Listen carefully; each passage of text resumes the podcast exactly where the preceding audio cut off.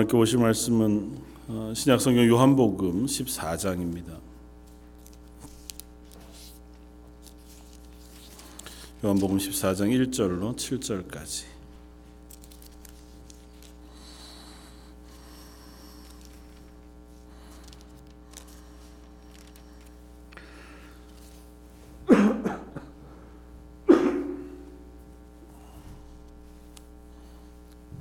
요한복음 14장 1절로 7절까지. 차였으면 우리 한 목소리 같이 한번 봉독하겠습니다. 너희는 마음에 근심하지 말라 하나님을 믿으니 또 나를 믿으라. 내 아버지의 집에 거할 곳이 많도다. 그렇지 않으면 너희에게 일렀으리라. 내가 너희를 위하여 거처를 예비하러 가노니 가서 너희를 위하여 거처를 예비하면 내가 다시 와서 너희를 내게로 영접하여 나 있는 곳에 너희도 있게 하리라. 내가 어디로 가는지 그 길을 너희가 아느니라.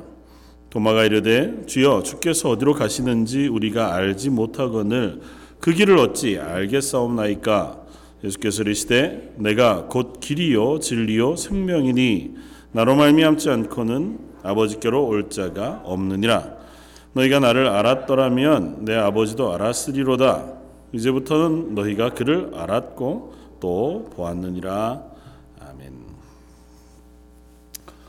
어... 어, 계속해서 믿음과 신앙 시리즈의 말씀을 함께 나누고 있는데 오늘은 우리의 믿음은 변하지 않았는가 변하지 않는가 어, 변함이 없는가 하는 질문을 함께 나누어 보고 싶습니다. 특별히 음, 우리 개인의 삶도 그러하지만 우리가 살아가고 있는 현대의 삶 자체가 어, 이제 절대적인 진리 혹은 절대적인 가치들이 많이 사라져 버린 시대를 우리가 살아갑니다. 많은 것들이 상대적이고 또 상황에 따라서 변하기도 하고 어, 그래서 절대적인 진리와 가치를 이야기하는 것이 고리타분하게 취급받는 시대를 우리가 살아가고 어, 있는 중에 그 와중에서 우리의 믿음을 생각해 보면 하나님 앞에서 우리의 믿음도 어, 흔들리지 않고 늘 견고한가 그렇게 질문해 볼 만합니다. 왜냐하면 하나님께서 우리에게 허락하신 믿음은 하나님으로부터 부어진 것임에도 불구하고 우리 속에서 어, 여러 상황들에 따라서 흔들릴 때가 너무 많기 때문에 그 흔들림의 이유가 무엇인지 또 그 흔들림 없이 하나님 앞에서 온전하게 믿음을 붙잡고 살아가는 것은 무엇인지에 대해서 늘 고민하면서 살아가게 되는 것을 봅니다. 뭐 이건 지금 저와 여러분들만의 고민은 아니었던 것 같고요.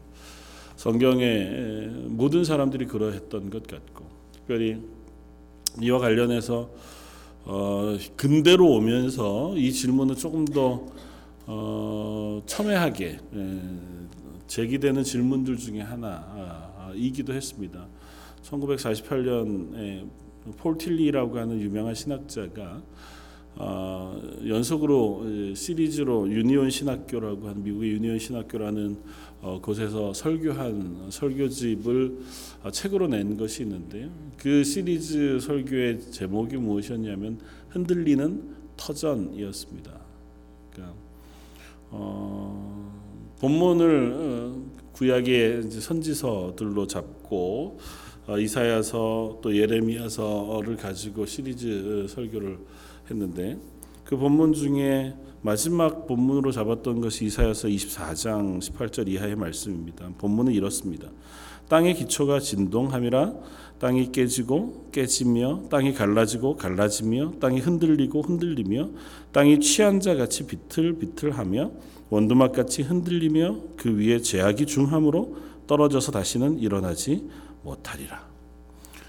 어, 이사야와 에레미야 선지자를 통해서 하나님 주시는 말씀은 대부분 어, 유다 혹은 이스라엘의 멸망과 관련되어진 하나님의 예언의 말씀이었습니다. 그러니까 하나님의 백성인 이스라엘이 그 죄악으로 인하여 완전히 와해되고 깨어져 버리어 하나님의 심판 아래 놓여져 어, 버릴 것이다고 하는 하나님 경고의 말씀을 들려주시는 그 경고의 말씀 중에 일부예요. 경고의 말씀 중에 일부가 이렇게 되면 땅이 진동하는데 땅이 흔들리고 그 기초가 흔들려서 어, 그 땅이 마치 취한 사람들처럼 비틀비틀 하고 그 위에 있는 집들이 다 흔들려 무너져 버리게 될 것이다. 그러면서 어, 이게 이스라엘이나 남쪽 유다가 멸망하는 것으로 이 예언이 뭐 성취되고 끝났느냐? 그렇지 않고 이 예언의 말씀은 그 이후에도 다시 오실 예수님이 오시는 그날까지 계속해서 이 땅 가운데 우리들에게 전해지고 있는 말씀으로 읽는 것이 마땅하다. 그렇게 이야기하고 그런 의미에서 땅이 흔들린다고 하는 것은 실제로 뭐 지진이 일어나거나 뭐 그런 의미를 가지고도 있, 겠지만 우리가 살아가고 있는 삶의 터전 그리고 인식의 터전 그런 그 체계들이 흔들려서 이제는 절대적인 그 가치가 사라져 버리고 또 그 안에서 우리가 중심을 잡지 못하는 때가 올 것이다. 고 하는 어, 예언의 말씀이고 그것이 바로 지금이다. 그렇게 어, 폴틸리라고 하는 신학자는 얘기했습니다. 특별히 어, 그때 그럴 수밖에 없었던 뭐 시대적인 배경을 보면 1, 2차 세계 대전을 지나면서 어, 한참 사람들 인간의 어, 목표 계획 그리고 어, 진보 발전 이런 것들이 어, 세상을 아름답게 만들 것이다 더 잘 살게 만들 것이다 하는 핑크빛 전망들이 있었는데 두개 2차 1차 2차 세계 대전을 지나면서 그게 허망한 것인 것을 깨달은 거예요. 하루 아침에 그것이 다 무너져 버리고 폐허가 돼 버린 것들을 경험하고 나면서 어, 한마디로 디스토피아적인 어, 인식을 갖게 된 거죠. 아 이러다가 세계가 멸망할 수 있겠다. 세상이 점점 아름다워지고 또 건강해지고 도덕적으로 더 좋아지는 것이 아니라 오히려 더 나빠지고 악해지고 또 어려워질 것 어, 그럴 만한 어, 일들이 일어날 수도 있겠다고 하는 생각이 일어나면서 음, 그 문제들의 근원이 뭐냐고 하는 질문을 해보는 거죠. 하나님이 이 땅을 지으실 때 아름답게 지으셨고 또 인간에게 하나님의 형상을 따라서 지혜와 지식을 주시고 또 도덕심 양심을 주셔서 이 땅을 살아가도록 하셨고 또 하나님 말씀이 어, 선포되어지고 예수 그리스도를 통한 구원의 복음이 선포되어짐으로 온 세상 가운데 기독교의 가치들이 꽤 많이 어, 세상 가운데 확산되어져 있음에도 불구하고 왜 여전히 세상은 하나님이 기뻐하시는 방향 아니면 우리가 기대하기에도 더 나은 방향이 아니라 어, 더 어렵고 힘겨운 방향으로 흔들려져 가느냐는 거죠. 그러면서 폴틸리라고 하는 신학자는 그 원인이 인간에 있다 그렇게 어, 진단했습니다. 그러니까 인간이 어, 하나님이 아닌데 우리 스스로가 교만해서 내가 무엇인가 할 수 있다고 생각하고 내 힘으로 이 세상을 바꾸려고 노력할 때마다 세상은 점점 더 어지러워졌고 절망으로 치달아 갔다는 것이고 인간이 그 속성을 버릴 수 없는 한 이 세상은 결국은 더 어려워질 것이고 질서 무질서해질 것이다 하는 사실에 대해 이야기합니다. 그건 과학적으로도 그렇게 증명이 된다 그렇게 이야기해요. 뭐냐면 과학적으로 그 연력학 법칙 중에서 제일 중요한 법칙 연력학 제1 법칙인가요? 그게 뭐죠? 엔트로피 증가의 법칙? 그게 연력학 제1 법칙이 맞나요? 어, 저나 여러분들이나 서로 모르는 마당에 어, 얼추 그 정도쯤에 한두 개쯤에 하나 있어요. 연력학 제1이든 제2든. 무질서의 법칙이라고 해서 에너지는 점점 무질서 한쪽으로 흘러가게 되어져 있다. 그러니까 어, 세상은 결국은 그렇게 되어져 갈 것이다고 하는 사실을 우리가 인지합니다. 그리고 요즘은 그런 것들이 훨씬 더 명확하게 우리의 삶에 경험되어집니다. 개인의 삶이 아니라 사회만 봐도 그래요. 뭐 자연만 봐도 지난주에 저희 혹독한 겨울을 지났지만 그 원인이 결국은 인간 때문이라는 거잖아요. 지난주 런던이 북극하고 남북극보다 더 추웠었다면서요. 그러니까 호주는 영상 50도까지 올라간다고 하고 그 원인이 결국 인간의 탐욕 때문에 일어난 일이라고 하는 한국은 유례 없는 미세먼지 때문에 집 밖을 나가는 것이 너무 힘들 만큼 공기가 오염되어서 가고 있는 어, 세상을 살아가고 있고. 어, 세계 정세도 보면 뭐 서로 무역 전쟁을 하느라고 싸우느라고 또 남미에 있는 난민들 중남미에 있는 사람들은 먹고 살 길을 찾기 위해서 캐러반을 끌고 뭐 미국을 향해 계속해서 어, 목숨을 걸고 올라오고 있는 사람들 한쪽에서는 그들을 막기 위해서 장벽을 쌓아야 한다 하고 그 무엇 하나 어, 어, 참 안정적으로 잘 유지되고 있다. 더 좋아지겠다는 희망을 가질 만한 것들이 그렇게 많이 보이지 않는 세상을 우리가 살아갑니다. 개인적으로도 그렇죠. 우리 인생을 한번 생각해 보면 말씀을 준비하면서 한 그런 질문을 해봅니다. 내 인생 가운데 나는 어, 하나님 앞에서 과연 어떤 의미를 가지고 오늘을 살고 있나? 는 질문을 해봅니다. 여러분들의 인생은 하나님 앞에서 어떤 의미를 가지고 있으십니까?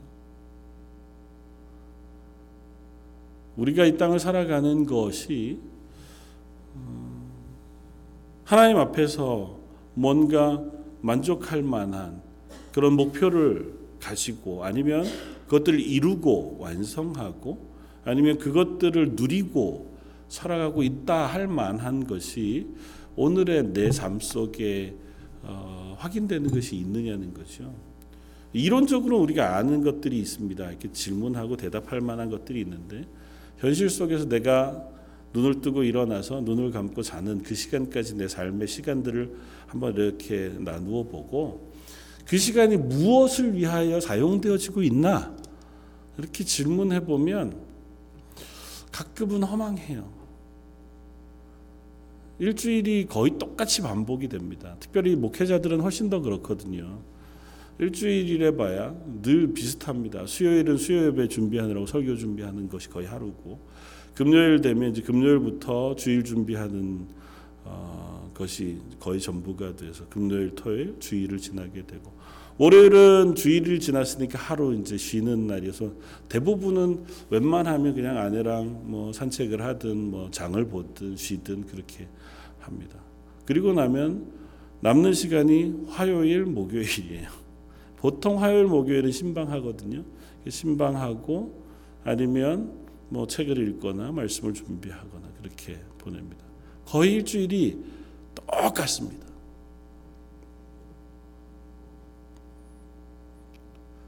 그 시간들 속에서 내도록 설교 준비하는 것만도 아니고 내도록 책만을 읽는 것도 아니고 내도록 신방하는 것만도 아닌데 그 시간들이 정말 어떤 의미를 채우고 있는가 이렇게 어, 물어보면 전혀 의미 없는 건 아니고 나름대로 목회를 위해서 대단히 의미를 가질 만한 많은 것들이 있음에도 불구하고 아, 그냥 지난 주와 이번 주가 그 별반 다르지 않은 그런 시간을 내가 살고 있구나. 여러분들은 어떠세요? 직장 다니시는 분들은 또 비슷하겠죠. 뭐 아침이면 직장 갔다가 저녁이면 퇴근하고 밥 먹고 잘 때까지 조금 시간을 갖다가 자고 일어나면 다시 출근하고 그렇죠. 토요일 되면 이제 그나마 하루 좀 시간을 내었다가 주일 예배 드리고 그것이 일주일의 전부로 반복되어져 가는 인생을 살아가죠. 그 안에 우리는 어떤 의미를 가지고 살아가나요? 그런 생각을 하다가 보면 나는 도대체 무엇 어디를 향해 가고 있고 무엇을 어, 하면서 살고 있나? 난 도대체 무엇인가? 누군가? 그 하는 질문을 해보게 됩니다. 믿음이라는 것은 우리가 하나님이 살아계시다 하고 하는 사실을 알고 믿는 것이고 그 하나님이 우리의 인생을 의미롭게 만드셨다는 것과 그 하나님이 우리의 인생 의미롭게 부르셨다는 사실을 믿습니다. 그리고 그 믿음을 의지해서 이 땅을 살아가는 것 그것이 그리스도인의 삶이에요. 근데 그 믿음이 늘 명확하지 않다는 거죠. 오늘 본문을 보면 예수님께서 마지막 만찬을 하시고 제자들의 발을 씻기신 이후에 예수님께서 긴 말씀을 제자들을 위하여 권면하며 하시는 말씀이 쓰여져 있습니다. 14장 1절 이렇게 씁니다. 너희는 마음에 근심하지 말라. 하나님을 믿으니 너로 나를 믿으라. 예수님이 이 말씀을 하시는 것은 제자들이 그 마음속에 근심이 있었기 때문일 거예요. 이 제자들의 마음을 대변해 주고 있는 사람이 누구냐 하면 도마입니다. 오늘 본문에 예수님께서 너희는 마음에 근심하지 마라. 어, 하나님을 믿으니 또 나를 믿어라. 그렇게 말씀하시고 내 아버지 집에 거할 곳이 많다. 그러면서 내가 이제 가서 아버지 집에 거할 곳을 마련한 이후에 다시 와서 너희를 거기로 인도해 줄 것이다. 그렇게 말씀하시고 4절에 내가 어디로 가는지 그 길을 너희가 이미 안다. 그렇게 말씀하세요. 그러니까 너희는 내가 가는 길을 알고 내가 너희를 어디로 데려가는지 아니 근심하지 말아라. 그 길을 너희가 따라오면 된다. 이렇게 말씀하시는 거예요. 도마가 뭐라고 얘기합니까? 5절에 주여 주께서 어디로 가시는지 우리가 알지 못하거늘 그 길을 우리가 어찌 알겠습니까? 예수님이 어디로 가시는지 우리가 안다 그러는데 난 모르겠는데요. 도대체 어디로 가시는지 모르겠는데 그 길을 너희가 알고 그 길을 따라오면 된다 말씀하시는데 아 도통 모르겠습니다예요. 어디로 가시는지도 모르니 그 길로 가는 길이 어딘지는 더 알 턱이 없고 그런데 나한테는 예수님이 넌 아니 걱정하지 말라 그러시니 더 걱정스럽죠. 도마는 모릅니다. 모른다고 고백해요. 도마는 예수님의 제자였고 3년여간을 예수님을 따라다녔습니다. 예수님의 말씀을 들었고 또 요즘 우리가 마태복음 말씀을 새벽마다 또 말씀 묵상 때마다 나누고 있는데 제자들을 보내실 때 그들에게 귀신을 내어 쫓는 권세와 병 고치는 능력을 주어서 보내셨고 그들이 간 곳에서 복음을 증거하고 귀신을 내어 쫓고 병을 고치는 놀라운 이적들을 행했습니다. 그러니까 제자들은 예수님처럼 예수님의 복음을 증거할 수도 있었고 능력을 행사하여 사람들을 고칠 수도 있었습니다. 이후에 초대교회사의 기록들을 우리가 살펴보아도 사도행전에 보면 제자들이 병든 자를 낫게 했고 심지어 죽은 사람도 일으켜 세우는 이적들을 행했습니다. 그러니까 이들도 하나님의 능력을 덧입어서 살아가는 그 삶을 그들 속에 경험해 본 바가 있어요. 그리고 예수님 말씀을 아주 열심히 들었습니다. 예수님 3년 동안 하신 말씀이 마테마가 누가 요한복음에 기록되어져 있는데요. 75%가 거의 같은 말씀이에요. 그렇다고 하면 마태복음에 기록되어 있는 혹은 요한복음에 기록되어 있는 말씀이 예수님이 하신 말씀의 거의 전부 핵심적인 건 다 기록되어 있다 이렇게 생각하면 맞을 거거든요. 예수님이 말씀하셨는데 너무 중요하지만 그건 나만 알 거야. 그래서 마태나 마가나 누가나 요한이 기록 안 해두고 빼놓았을 리는 만무하잖아요. 예수님에 대해서 알려주기 위해서 이들이 중요한 것들은 다 기록해 두었다고 하면 이 말씀들을 3년 동안 반복해서 여러 곳에서 여러 버전으로 여러 사람들에게 가르쳐 주셨을 거란 말이죠. 제자들이 그 말을 들었고 또 예수님의 행하신 이적을 보았고 예수님의 어, 능력을 또 부여받아 위임받았습니다. 그런데 이 마지막 순간에 도마가 뭐라고 얘기한다고요? 우리는 도대체 어떻게 되는 겁니까? 도마의 질문은 이거예요. 6월절 만찬을 하러 올 때까지만 해도 제자들은 그런 생각을 전혀 못했습니다. 예수님이 간혹 내가 예루살렘에 올라가면 고난 받고 십자가에 달려 죽어야 할 것과 사흘 만에 부활할 것이다고 하는 말씀을 언뜻 언뜻 하셨지만 그건 예수님이 비유로 하신 말씀 뭐 그런 것들 중에 하나겠지. 탕자에 비유하셨다고 예수님이 뭐 둘째 아들이거나 그렇지 않으시잖아요.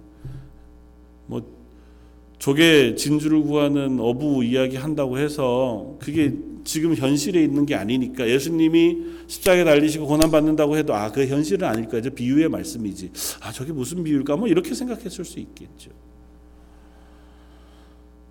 예, 예루살렘에 올라오는데 많은 사람이 예수님을 환호했습니다. 호산나 다윗의 후손으로 오시는 이여. 그리고 그 사람들의 손에 의해서 예수님이 이제 곧 왕으로 추대될 것, 정치적인 지도자로 추대될 것 같은 분위기에 휩싸였습니다.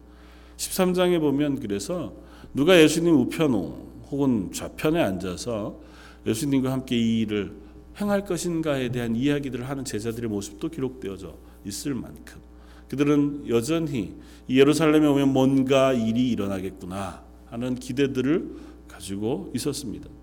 그런데 느닷없이 유월절 만찬을 하시는 와중에 내가 죽어야 할 것 그리고 또 이제는 내가 너희와 함께 있지 않고 아버지께로 갈 것이다.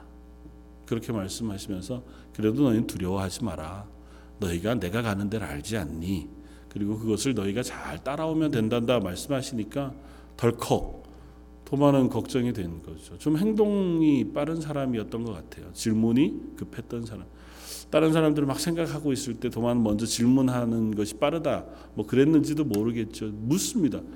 모르겠습니다. 얘기를 해 주셔야 알죠. 이제껏까지 내가 예수님을 따라온 것 그거에 비하여 예수님이 지금 하시는 말씀은 전혀 초점이 안 맞습니다. 좀 오늘 본문 제목을 따라서 얘기해 본다면 내가 서 있던 토대가 완전히 흔들려져 버리고 말았어요. 예수님을 따라오는 동안 내가 계획해 놓고 생각해 놓고 그 믿음의 주춧돌로 삼아 왔던 그 모든 토대들이 한순간 다 허물어져 버린 거예요. 앞으로 내가 뭘 의지해서 살아야 하죠? 뭘 목표로 살아야 합니까? 내가 뭘 내 인생의 방향으로 잡고 걸어가야 합니까? 더 많은 그게 생각되지 않은 거죠. 우리가 믿음으로 그리스도인으로 살아가면서 그런 때를 만납니다. 하나님의 사람으로 이 땅을 살아가지요. 내가 그리스도인으로 살아가고 그러면서 내가 내 삶을 통하여 하나님 살아계신 것을 증거하고 고백하고 또 예수님이 나의 구주가 되신 것과 내 인생을 통해서 하나님의 구원의 놀라운 감격을 허락해 주신 것을 예배하고 찬양하고 살겠습니다. 그러다가 문득 우리의 삶에 위기가 닥치거나 또 내 신앙에 의문이 생길 만한 일들이 생기면 그 토대가 허물어져 버린 것 같은 때가 우리들에게 생겨버린다는 거죠. 도마의 경우는 왜 그랬을까요? 도마는 예수님의 말씀을 다 알지 못했습니다. 예수님이 하신 말씀을 온전히 이해할 수 없었습니다. 그럼 모든 인류의 기본적인 자세이기도 하겠지만 도마는 예수님을 따라 다녔지만 그 예수님을 따라다니는 그 도마의 마음 속에 여전히 예수님은 내가 가지고 있는 삶의 문제를 해결하시는 분이에요.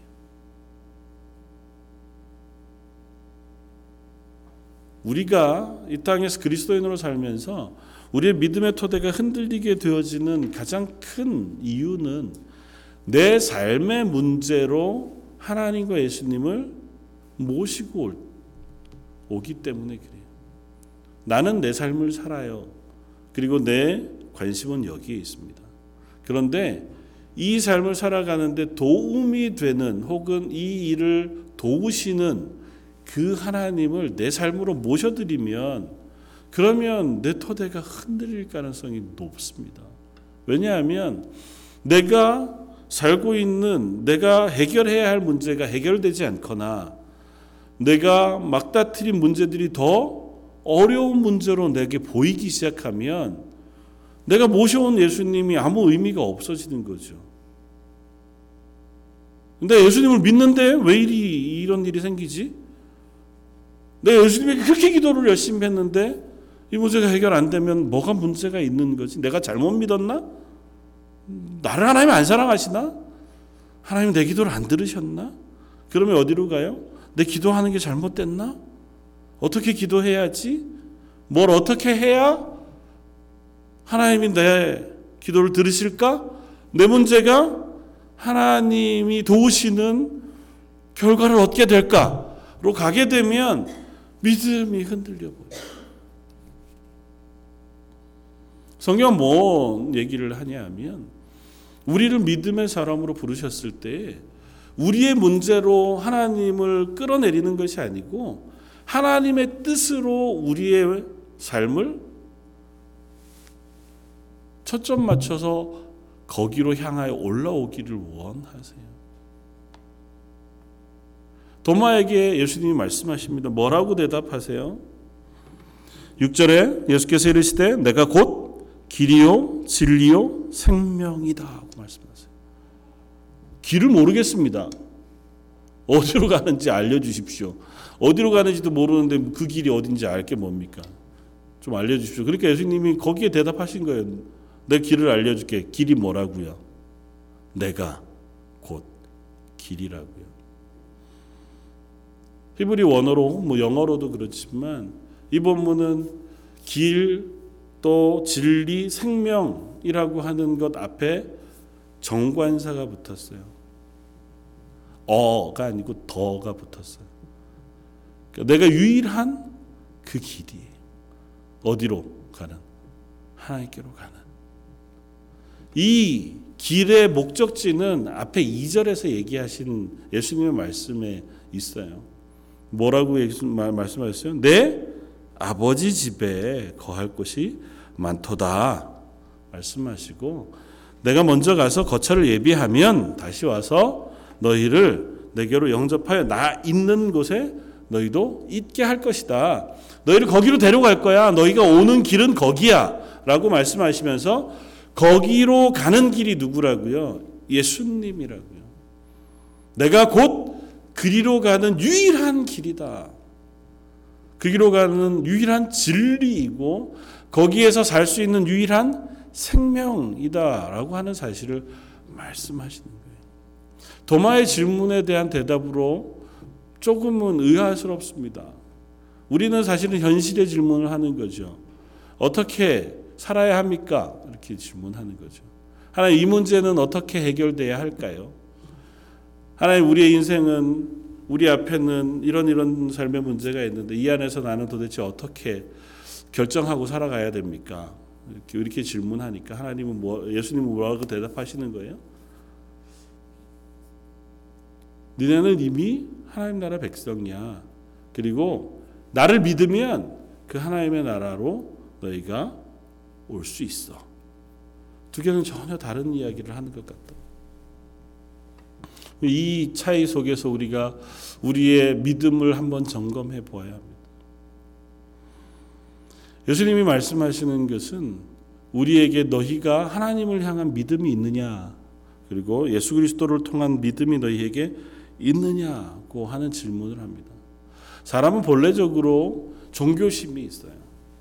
하나님 앞에서 창조받았을 때부터 하나님을 아는 지식이 인간에 있기 때문에 인간은 살아가는 삶 내도록 하나님을 향한 갈망이 있습니다. 그리고 그 갈망을 어떤 식으로든 자꾸 표현하고자 해요. 그리고 그것을 극복하고 싶어 합니다. 그게 인간의 죄성이죠. 무신론자들이 늘 이야기하는 신은 죽었다.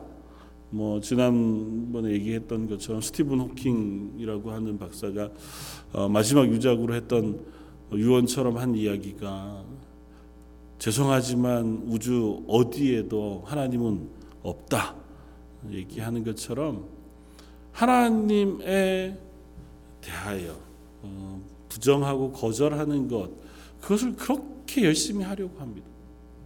왜 그럴까요? 그걸 증명하는 게 무슨 의미가 있는데요?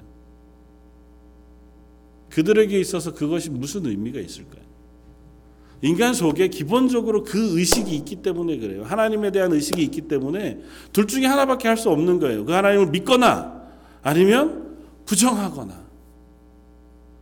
이 세상을 살아가는 사람들에게는 결국은 그 두 개의 선택을 우리 속에 하게 되는데 문제는 하나님을 아는 사람들에게 있어서 그 하나님이 계시다는 것과 그 하나님이 내 삶의 주인이시다고 하는 사실을 우리가 믿음으로 붙잡는 고백이 있어야 한다는 거고 그 믿음의 고백이 우리의 삶에 영향을 미치는 삶의 토대가 되어야 한다는 사실을 우리가 기억해야 한다는 거죠.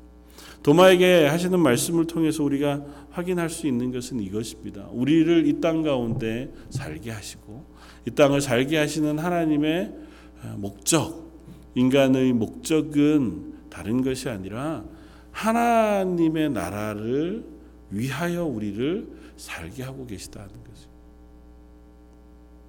사실 이 부분에 대해서 어, 저한테도 자꾸 질문을 해봅니다. 100% 동의가 되는가? 근데 의지적으로 동의하려고 합니다.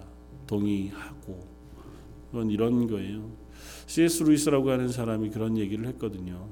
이 땅 가운데 우리가 살아가면서 아무리 모든 것들을 다 이유로 보아도 모든 게 만족이 안 되더라. 그 이유가 무엇일까?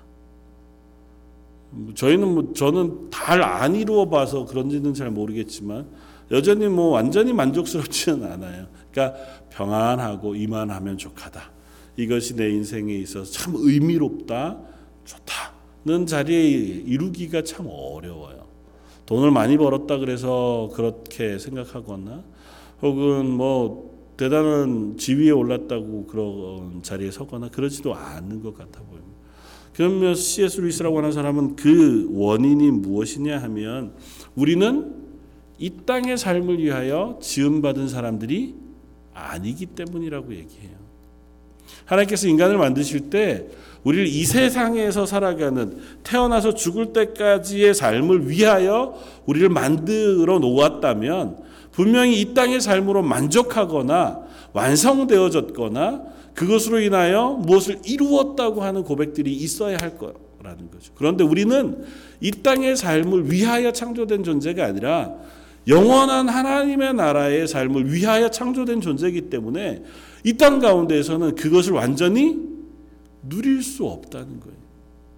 왜냐하면 여전히 우리는 그 나라를 향해 가고 있는 중이라는 거죠. 그러니까 이 땅에서는 우리는 그 나라를 향해 걸어가는 걸음을 한 걸음씩 걸어가고 그 나라의 삶을 이 땅에 먼저 누릴 수는 있을지언정 그 땅의 삶을 완전하게 살 수는 없는 존재라는 거예요. 그래서 이 땅에서 삶은 여전히 우리가 어, 때로는 싸우고 때로는 분투하고 또 때로는 배우고 때, 또 때로는 고백하면서 하나님의 나라를 향해 그 걸음을 걸어가야 할 존재들이라고 말하고 있는 거죠. 오늘 도마의 질문과 예수님의 대답을 빌어 본다면 하나님께서 우리를 부르신 그 하나님의 나라 아버지의 집 거기를 향해서 우리는 열심히 길을 걷고 있는 중인 상태의 삶을 살아가고 있다는 거죠. 그러면 그 길을 걷고 있을 때에 우리에게 중요한 건 뭐겠느냐는 거예요. 어디를 향해 가고 있는가? 그리고 나는 누구인가? 이 사실에 대한 분명한 고백 확인이 있어야 이 땅의 삶을 살아갈 때 우리가 흔들리지 않을 수 있다는 것입니다. 하나님 우리를 하나님의 자녀로 부르셨고 그리고 하나님의 나라를 향하여 초청하셔서 우리가 거기를 향해 걸어가고 있다고 하는 사실 우리의 스스로 깨닫고 그 사실을 붙잡고 믿음으로 붙잡고 이 땅의 삶을 살아가야 우리 이 땅의 삶을 살아갈 때 흔들리지 않고 그 걸음으로 옮겨 갈 수 있다는 거죠. 아버님이 설교하시던 설교 중에서 가끔 어, 그런 설교들을 어, 하신 적이 있으셨어요. 그러니까 어, 우리들은 참 하나님 앞에서 복된 사람들이다. 어, 왜 그러냐 하면 어, 아이들이 소꿉장난을 하다가 보면 밖에서 놀다가 보면 뭐 요즘은 그런 일이 없지만 어, 예전 이야기들을 이렇게 뭐 드라마나 혹은 영화로 해놓은데 보면 밖에 놀던 애들을 저녁 밥 때가 되면 다 밥 지어놓고 엄마들이 부르잖아요. 야 들어와 밥 먹어 이렇게. 그러면 밖에서 놀다가 혹은 뭐 소꿉장난 하다가 거기에서 뭐 부부도 하고 결혼도 하고 싸움도 하고 사업도 하고 아니면 딱지치기해서 뭐 이만큼 벌어 놨다가도 엄마가 부르면 어떻게 해요? 다 버려두고 아니면 다 챙겨서 집으로 갑니다. 밖에서의 삶은 밖에서의 놀이는 그 시간의 놀이에 불과해요. 정작 중요한 것은 집, 내가 돌아갈 집이 어딘지 아는 것. 하나님 앞에서 우리는 그런 존재들이라는 거죠. 이 땅에서는 어쩌면 우리가 마음껏 놀아요. 때로는 뭐 결혼하기도 하고 소꿉장난처럼 사업을 하기도 하고 또 내가 가졌던 딱지들을 다 잃기도 하고 구슬을 다 따기도 하는 그런 놀이를 하면서 그 안에도 희노애락이 있죠. 분노가 있고 또 기쁨이 있고 질투가 있고 싸움이 있죠. 그러나 결국은 하나님께서 우리를 부르시면 다 내려놓고 하나님께로 가야 할 존재들이고 그것이 끝이 아니라 그게 본래의 우리의 인생이라. 하나님 우리를 목적지어 만들어 놓으신 우리의 인생의 원 의미가 거기서부터 시작된다는 거예요. 이 땅에서는 그 삶을 알고 이 땅 가운데 내가 그 삶을 증거하고 확인하고 고백하고 살아가는 시간으로 우리에게 주어지신 거라는 거예요. 그래서 이 땅의 삶을 제자들에게는 제자로 살도록 예수님이 말씀하고 있는 거예요. 두려워하지 마라. 너희가 이 땅에 사는 동안 혹 너희를 어, 적대시할 사람들도 있고 미워할 사람들도 있을 거다. 그러나 너희는 이미 올 곳이 있고 또 그 길을 향해 가는 길을 알고 있으니 담대하게 그 길 가운데서 그 걸음을 걸으면서 예수 그리스도의 제자로 증인으로 이 땅의 삶을 살아갈 것을 부탁하고 있어요. 그래서 예수님은 그들의 발을 씻기시면서 내가 너희를 섬긴 것처럼 너희도 이 땅 가운데 서로를 섬기고 또 사람들을 섬기면서 그 삶을 살아라. 이게 다가 아니야.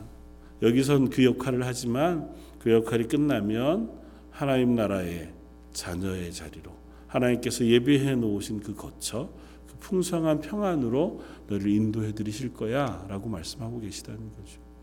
우리 이 땅을 살아가면서 우리가 믿음이 흔들리지 않을 수 있는 유일한 어, 이유는 우리의 토대가 어디에 있는가를 아는 것입니다. 내 믿음의 근거가 어디에 있는가? 예수 그리스도의 십자가의 보혈 위에 내 믿음의 근거가 있고 또 그렇게 예수님의 십자가를 의지해서 하나님의 자녀라고 고백하는 우리의 삶을 하나님께서 붙드시고 주관하셔서 기필코 하나님의 나라까지 인도해 가신다고 하는 믿음의 고백을 우리가 가지고 있을 때에 우리 이 땅의 삶을 살아가는 동안 때로는 상황이 우리를 도전해 오고 또 환경이 우리의 앞길을 어, 막을 수는 있을지언정 우리의 믿음을 빼앗을 수는 없을 것이다. 우리가 하나님의 나라를 붙잡고 또 하나님의 말씀을 의지해서 그 하나님을 믿음으로 온전하게 붙잡고 이 땅의 삶을 살아갈 때에 우리는 흔들리지 않는 믿음으로 하나님의 맡기신 삶을 살아갈 수 있는 사람들이 되어지는 줄 믿습니다.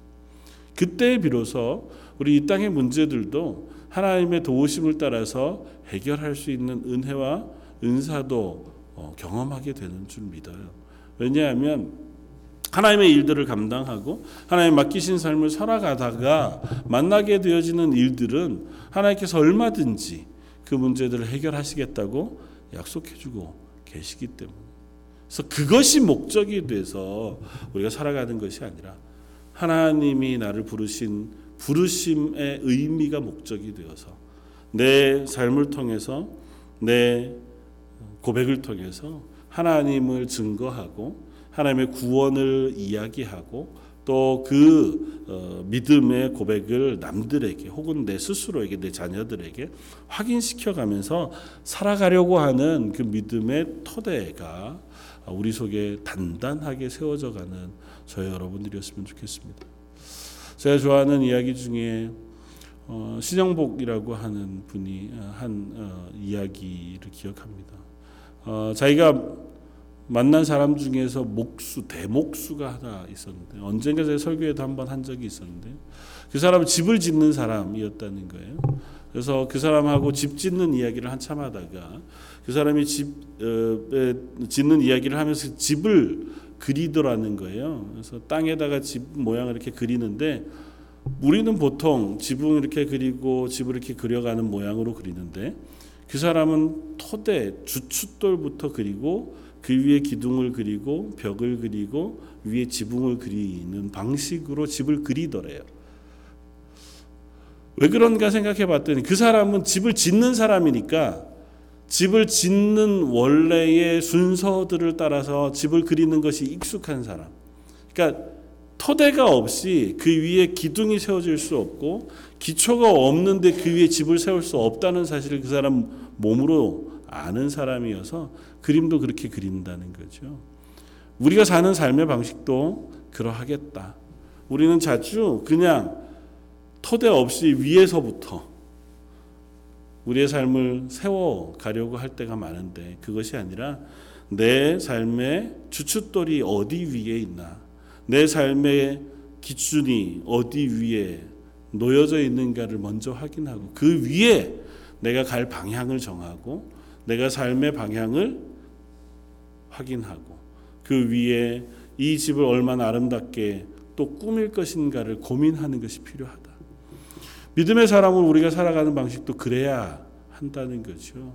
내 삶의 토대가 어디에 있느냐? 다른 게 아니고 날 구원하신 예수 그리스도의 구원의 토대가 있다.